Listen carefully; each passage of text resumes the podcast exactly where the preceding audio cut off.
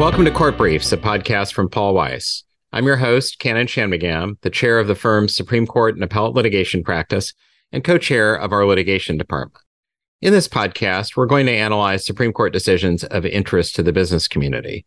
And for our debut episode, we're going to analyze the court's recent decision in Murray versus UBS Securities, an important case that involved the whistleblower provisions of the Sarbanes Oxley Act. And in the interest of full disclosure, we filed an amicus brief on behalf of the Chamber of Commerce in this case. I'm joined today by my colleagues, Brian Lipshutz and Will Marks. So, Brian, tell us a little bit about the facts of this case. Absolutely. The plaintiff, Trevor Murray, worked for the defendant, UBS Securities.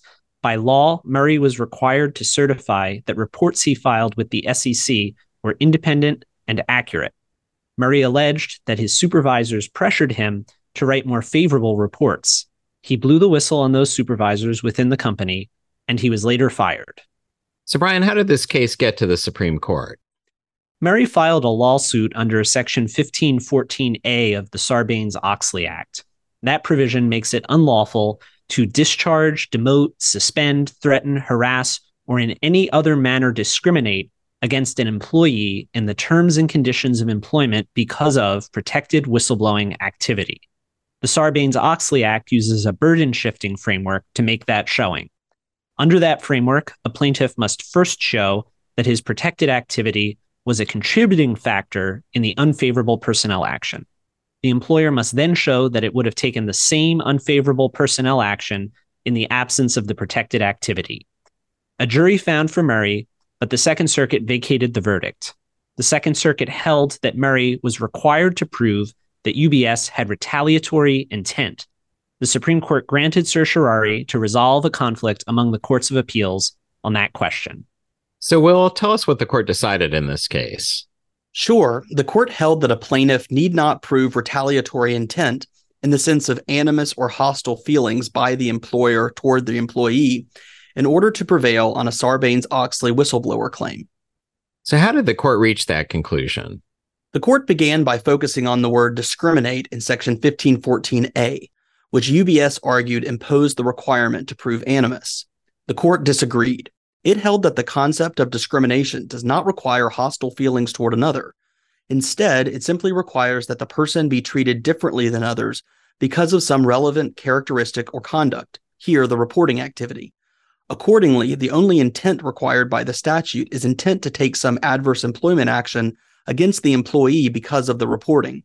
Animus is simply not part of the equation. The court then turned to the burden shifting framework under Sarbanes Oxley. UBS had argued that the burden shifting framework was irrelevant because it concerned only the element of causation. The Supreme Court rejected that argument. It held that the burden shifting framework was designed to get at the question of intent in the sense of whether the employee was treated differently because of the reporting activity. Under that burden shifting framework, the plaintiff's burden is only to show that the reporting activity was a contributing factor to the adverse employment action. Finally, the court addressed a policy concern raised by UBS and its amici. The concern was that, in the absence of a retaliatory intent requirement, employers may be held liable for making legitimate, non discriminatory employment decisions.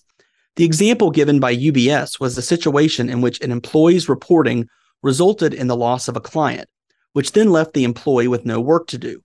The question is then whether the employer can terminate the employee due to the lack of work, even though the whistleblowing activity led to the lack of work.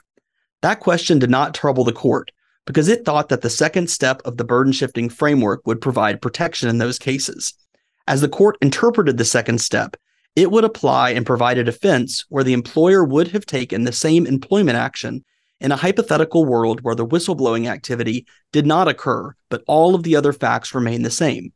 Accordingly, the question under UBS's hypothetical would be whether the employer would terminate the employee due to a lack of work, even if the lack of work was not because of the whistleblowing. Because the answer would likely be yes, the employer would not be liable.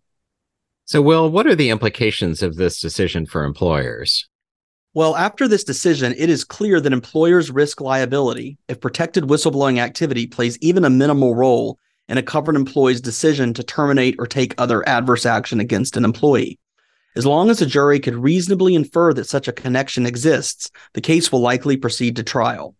In order to reduce that risk, employers will want to conclude internally and document why they would have taken the adverse action regardless of the whistleblowing activity, which would support the defense under the second step of the burden shifting framework.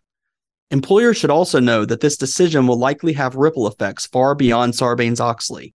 There are numerous statutes, such as the amended version of the Food, Drug, and Cosmetics Act, that contain similar whistleblower provisions using similar language. Absent some distinguishing trait, those provisions are likely to be applied in the same manner as Sarbanes Oxley. Thank you, Will and Brian, for breaking down that important case. And if you have any questions about the case, please feel free to contact any of us. And for more information about Paul Weiss's Supreme Court and appellate litigation practice, please visit us at our website, paulweiss.com. Thank you for joining us. And until next time, take care.